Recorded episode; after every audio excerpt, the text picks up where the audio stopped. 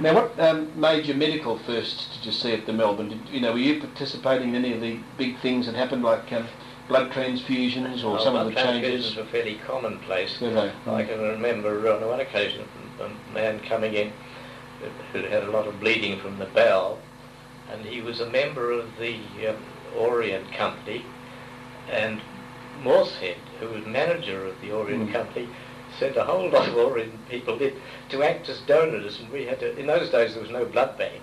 Mm. We, we used to have to bleed the donors ourselves, know.